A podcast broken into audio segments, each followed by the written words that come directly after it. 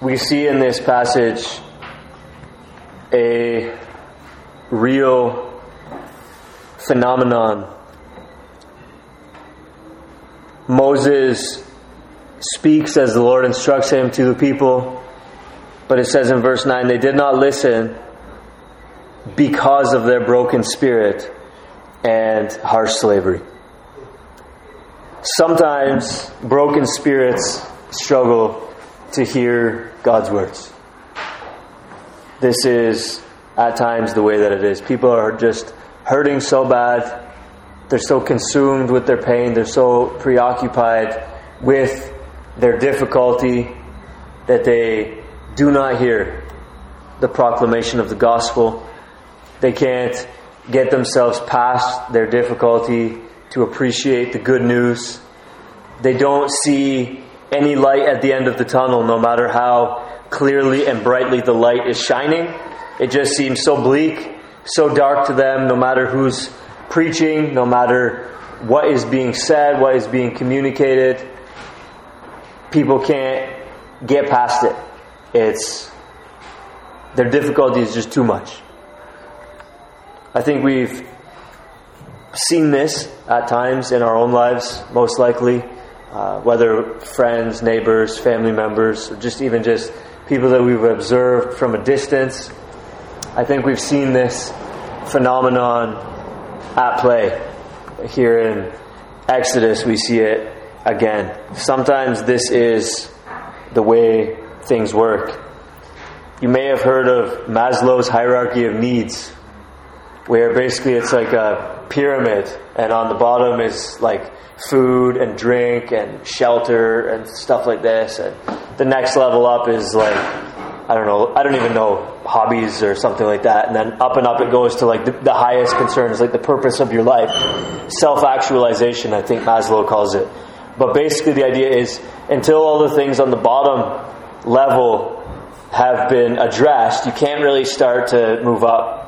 So, in other words, you're not going to have hobbies if you don't have like food and clothes right? And you're not going to be thinking about like the purpose of your life um, unless you have like basic needs met. You're basically going to be preoccupied with trying to get food, trying to get shelter, this kind of stuff. This was Maslow's view. And I think we have to acknowledge that sometimes Maslow's theory seems to be operative in people's lives, where they, they are not hearing because of their circumstances they're not prepared to think about higher things because they're so preoccupied with their, their lack of more basic things food, clothing, shelter, safety, etc., etc. It is a real phenomenon that sometimes broken spirits struggle to hear God's word. But another couple of real phenomenon, phenomenons, phenomena, phenomena. Another uh, couple of real things is one is there is a religious impulse, generally speaking, among many of the poor and destitute of the world.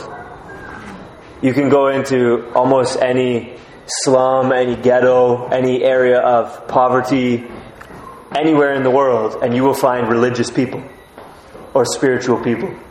So I would poke a little hole in Maslow's theory just there on that point. Before we even begin talking about the Bible and a biblical anthropology, it does not seem to hold up that people are only preoccupied with food, shelter, clothing, safety until those things are met and then they begin to deal with higher level things. We see even the poorest of the poor live out religious impulses and think on higher things, purpose of life, and connection with the transcendent, the divine. In fact, for many poor people, that is what they focus on to help them get through their material difficulties. So, with all due respect to Mr. Maslow, I think that we see that that might be operative sometimes, but certainly not all the time. What we also see another real phenomenon is that sometimes broken spirits hear God's word better C.S. Lewis famously said, God whispers to us in our pleasures, but shouts to us in our pain. It is his megaphone to rouse a deaf world. I'm sure you have found that to be the case at times in your own life where you wander from God in the good times, and it's in the bad times that you suddenly come to your senses and realize how much you need the Lord and start paying much closer attention to His Word. In Deuteronomy, is it, sorry, I didn't write down the reference, I was going by my memory, but now I'm second guessing. In any case, somewhere it is written Jeshurun grew fat and kicked. Jeshurun being an, another name for Israel. The Lord brought the Israelites into the land flowing with milk and honey. And what happened? They follow him all through the wilderness.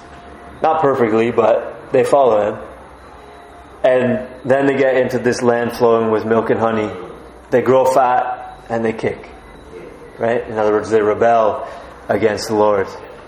Jeshurun grew fat and kicked.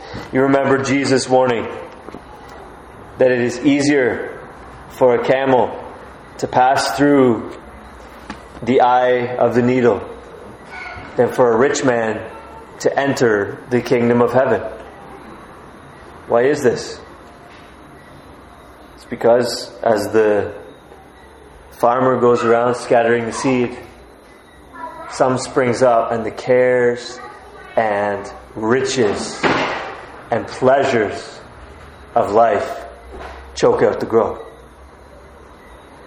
In 1 Timothy 6, we read this warning. If we have food and clothing, with these we will be content. Notice he doesn't even say shelter. He sets the bar very low. If we have food and clothing, we will be content. But those who desire to be rich fall into temptation, into a snare, into many senseless and harmful desires that plunge people into ruin and destruction. For the love of money is a root of all kinds of evils. It is through this craving that some have wandered away from the faith and pierced themselves with many pangs. You will remember elsewhere Jesus taught you cannot serve God and money. We don't hold to the poverty gospel here, which would be the opposite of the prosperity gospel. That if God really loves you, and if you're really blessed, you're going to be poor. If you're really spiritual, you're going to be poor. We don't hold to that equal and opposite error. But we do have to recognize that there are far more warnings about the danger of riches in the Bible than the danger of poverty. And so, biblically speaking, I think we need to understand that sometimes broken spirits hear God's word better. Sometimes broken spirits struggle to hear God's word, as in Exodus 6 9. But sometimes broken spirits hear God's word better because there's a perception of need. There's a willingness to try something else because whatever is being tried is not working. Sometimes broken spirits hear God's word better. Maslow must have looked at some data, observed the way that some people responded to life without adequate supply of food, shelter, clothing, security, etc. Noticed and observed what is the case in those instances. But then he drew a conclusion that wasn't warranted by his data because this is the case in the data set that I have observed, it must be the case with everyone, everywhere, all the time. In fact, this must be a theory of the human person. So I'm going to develop an anthropology. Uh, that is a theory about the human person based on what I have observed that sometimes people who don't have the basics on the bottom of the pyramid food, shelter, security, whatever are not thinking about higher things. Therefore, it's fundamental to the human person not to think about higher things until those things happen. Maslow committed a fallacy as he reasoned about the human person. So we see that it is a real phenomenon that sometimes broken spirits struggle to hear God's word, which is operative in Exodus 6 9. That's what Maslow's hierarchy of needs would expect us to be the case all the time. But we see a religious impulse in people all around the world who are destitute of very basic material things, and that pokes a hole in Maslow's theory. And then the Bible itself teaches against Maslow's theory, leading us to think actually it's probably those who have an abundance of the things on the bottom of the period, pyramid who are less likely to give attention to spiritual things. So this isn't really a very good anthropology. That broken spirits sometimes struggle to hear God's word is true, but it's not normal, healthy, standard human functioning. Maslow, for the sake of argument, may have observed a correlation between material poverty and preoccupation with material needs. Let's just let's just presume for the sake of argument that he observed that in like the vast majority of cases and that there was an overwhelming scientific case which I actually don't think is the case but for the sake of argument let's imagine his conclusions still have to be questioned because Maslow's study of anthropology was like what it would be like to study animal biology with sample data from the Chernobyl exclusion zone after the nuclear meltdown that occurred so many years ago in that place. Findings while studying animal biology in the Chernobyl exclusion zone would include abnormalities and aberrations as opposed to standard archetypal norms. And so you might study a whole bunch of rabbits in the Chernobyl exclusion zone. But if this is what you studied, you are not therefore a world expert on rabbits. You're a world expert on rabbits impacted by nuclear meltdowns. You're not actually well informed about standard rabbit biology. You're informed about aberrant rabbit biology affected by radiation. Sin has affected us greatly. And here's the primary way in which sin has affected us in regard to what we're talking about this evening. We are prone, because of sin, to attach disproportionate values to various things. So we are prone to attach more value to some things than is warranted, and we are prone to attach less value to other things than is warranted. For example, those operating consistently with Maslow's hierarchy of needs are attaching too much value to food, security, shelter, and not enough value to relationship with God. If you can't move to those higher levels of uh, humanness and human concern without addressing these basic things, and you're so preoccupied with bread that you can't think about the bread of life, you have prioritized disproportionately. You have attached disproportionate value to a loaf of bread ascribing too much value to it and not enough bread to Jesus, the bread of life, who comes down from heaven. We tend to attach too much value to short term things, visible things. temporal things, here and now things, and not enough value to long term things, lasting things, invisible things, eternal things. We tend, because of sin, it's like the radiation from the meltdown at Chernobyl. It has affected us so that even if you were to study us and find that we're not interested in spiritual things because we're preoccupied with physical things, all you would find is that sin has affected us to make us this way. That's still not healthy, standard, normal human anthropology. What's going on here in Exodus 6 then is not that these guys are normal and what else would you expect and this is standard and God should have known and Moses should have known and they should have done things a different way because here are these people who can't hear because of their broken spirit and their harsh slavery. And how could it be otherwise? Because they're human.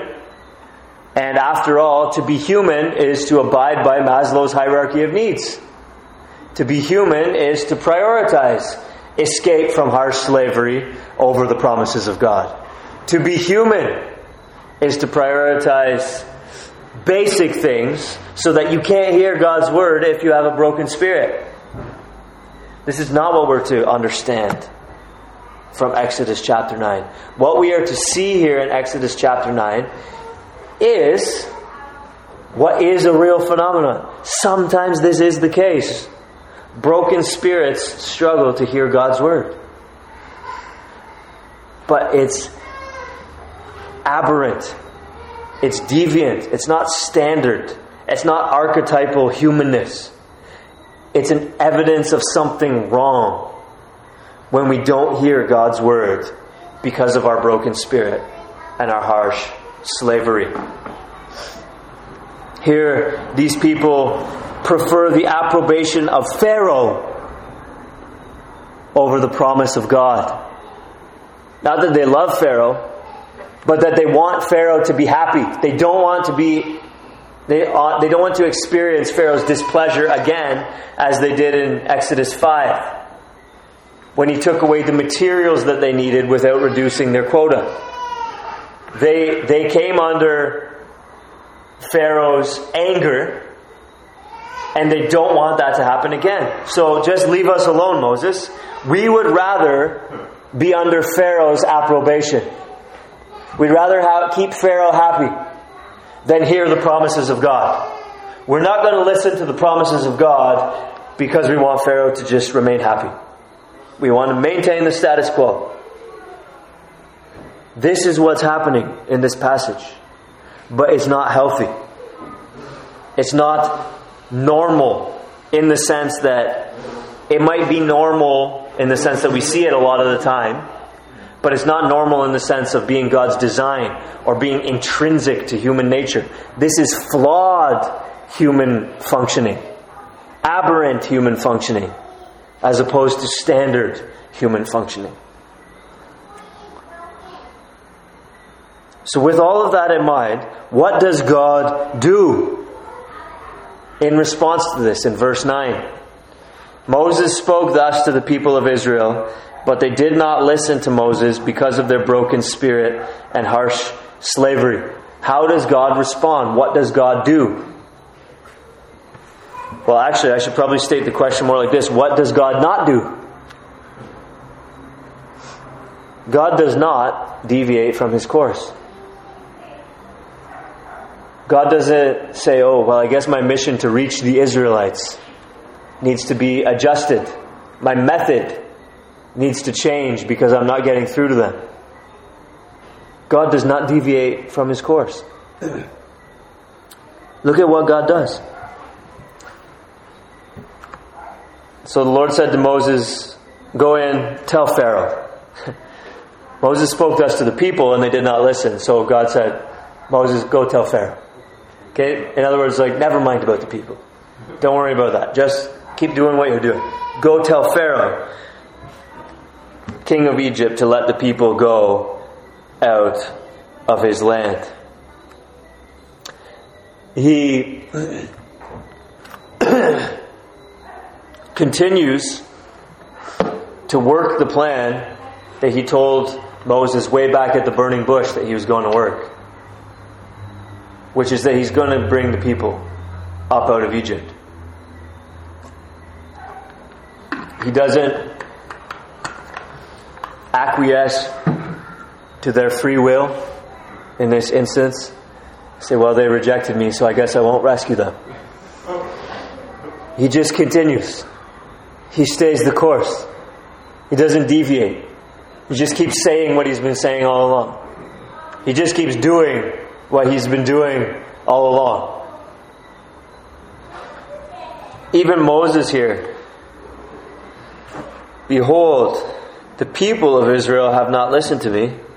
How then shall Pharaoh listen to me? I said that with the wrong emphasis. Behold, the people of Israel have not listened to me. How then shall Pharaoh listen to me? The sense here is look, if even your people that you're rescuing aren't even listening, how's Pharaoh going to listen? For I am of uncircumcised lips. This is again just a, another protest. Moses is the unreluctant deliverer, almost all the way along, from the burning bush till now at least. Verse 13, how does the Lord respond? Moses is essentially doing the same kind of thing. He's struggling to receive God's word because of his broken spirit and the Israelites' harsh slavery. But the Lord spoke to Moses and Aaron and gave them a charge about the people of Israel and about Pharaoh, the king of Egypt, to bring the people of Israel out of the land of Egypt. Again, God just stays his course. He just keeps doing what he's doing. He just keeps reiterating the same thing he's been saying. He just keeps moving towards the goal that he said he's going to work towards getting these people out of Egypt. So, what does God not do? He doesn't change course to accommodate their value system. God does not adjust his plans in order to fit in with the people's expectations. God just keeps working for the people's long term good and keeps reiterating his promises. Now, the Israelites here aren't really going to have a choice. They're all going to be party to the Exodus. Everybody's going to be brought out of Egypt. But eventually, what's going to happen is that God is going to continue working in this same way. Throughout the rest of the Bible, He's just going to keep doing the same thing reiterating His promises, staying His course, working His salvation. And what's going to happen is that some people are not going to listen because of their broken spirit. And God is not going to change what He's doing for them. God is just going to keep reiterating His promises and keep working His salvation. God does not accommodate Himself and His gospel to the value system of the unbelieving world. He doesn't do that here in Exodus 6, and he never does that. He doesn't do it even today. God just keeps working his plan without deviation. God doesn't deviate his course with respect to his dealings with us as individuals. Sometimes we can't hear God's word very clearly because of our broken spirit. But what does God do? Change his plans? Accommodate our value system? Do the things that we think are important and leave undone the things that he thinks are important? No. God just keeps working his plan for us. He does not deviate from his plan. He just keeps reiterating his promises and working his great salvation. And so, what we are faced with then is a choice to continue to balk at all that God is doing and have trouble accepting it and have trouble receiving it and block it out and even deny it and twist the scriptures to rationalize it away to make it more conducive to our value system. Or adjust our value system. Start to learn what are God's purposes. What are God's plans? What does He think is important? What does He think is less important? Should I be preoccupied with the things that God says are less important? Or should I be preoccupied with the things that God says are more important? You see, in some sense, we have. I've talked a lot about Maslow's hierarchy just because it's a popular psychological theory. It actually is sometimes the way we think about ourselves and other people and so on and so forth.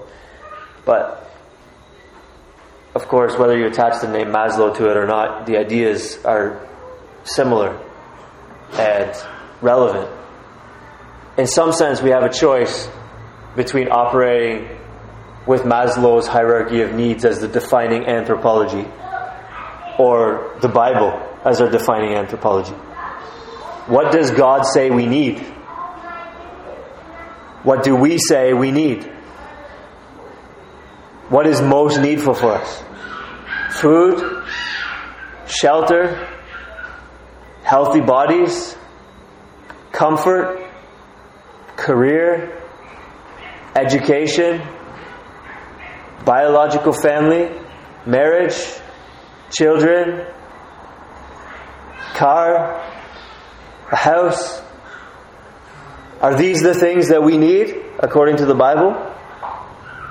Or do we need reconciliation with God? Justification, sanctification, conformity to the character of Christ, to grow in faith, to learn to hope in God's promises, so on and so forth. This is a choice that is continually set before us. What do we need? What this is a question of anthropology, don't miss it. This is a question of what does the human being need? What is important for a human being? And Maslow is just one of many who has offered human answers to that question. Anytime that we're having trouble listening to God because of our broken spirit, you can bet, you can bet that it's because God is not giving you something that you think He should be. Something that you think is more important than the things He's actually giving you. You've adopted a bad anthropology. So we need to shape our value system around the Scripture and understand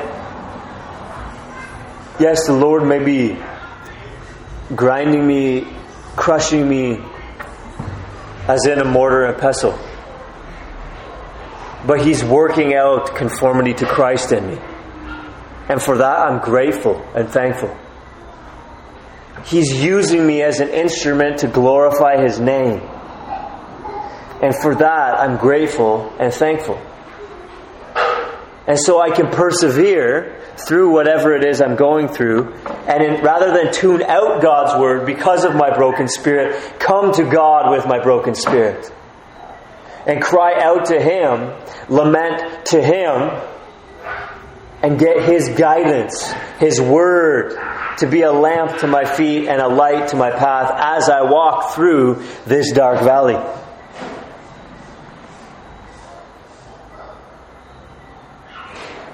We need to let the Bible, God's Word, shape our value system rather than our value system leading us to exclude and tune out God's Word.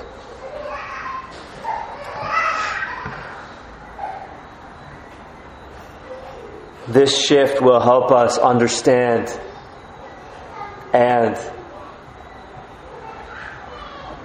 consent to. Not that we need to give God permission, but that we might be more at rest with God's dealings with us. Moreover, this truth ought to inform our outreach. How often do you hear stuff like this? The church needs to change its strategy because it's not getting through to people. People are not listening in this day and age because there are more social ills than ever before. And the church is doing nothing to address the social ills. And so the church needs to change course so that it can reach people. Because the people are not listening because of their broken spirit.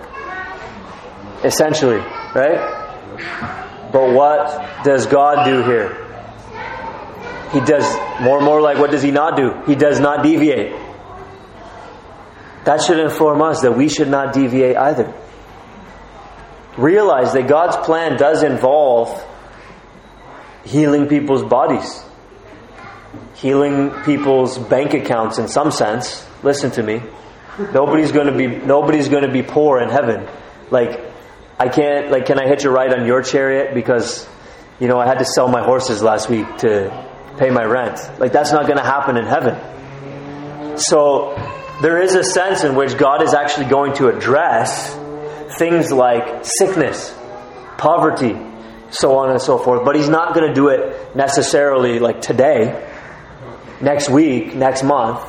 And if people will tune out God's word because He's not doing it for them right now, here and now, they're operating with like basically Maslow's hierarchy of needs. I'll give God some attention once God gives my bank account some attention.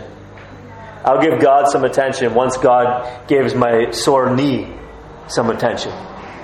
Right? This first and then that. This more important, that less important. What does God do when the people in Egypt will not listen because of a misplaced value system where they appreciate the approbation of Pharaoh more than the promises of God?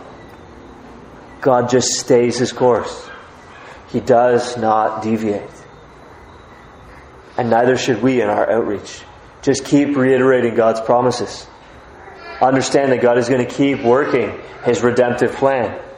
You can tell people, listen, eventually you are going to get out of Egypt. Eventually you're going to be well. You're not going to be struggling forever. You come to Christ, and one day all things will be made new, including your body. You're not going to be struggling in these bad temporal circumstances forever. But listen, this is a long term thing. And God's not going to change his plan to accommodate your value system.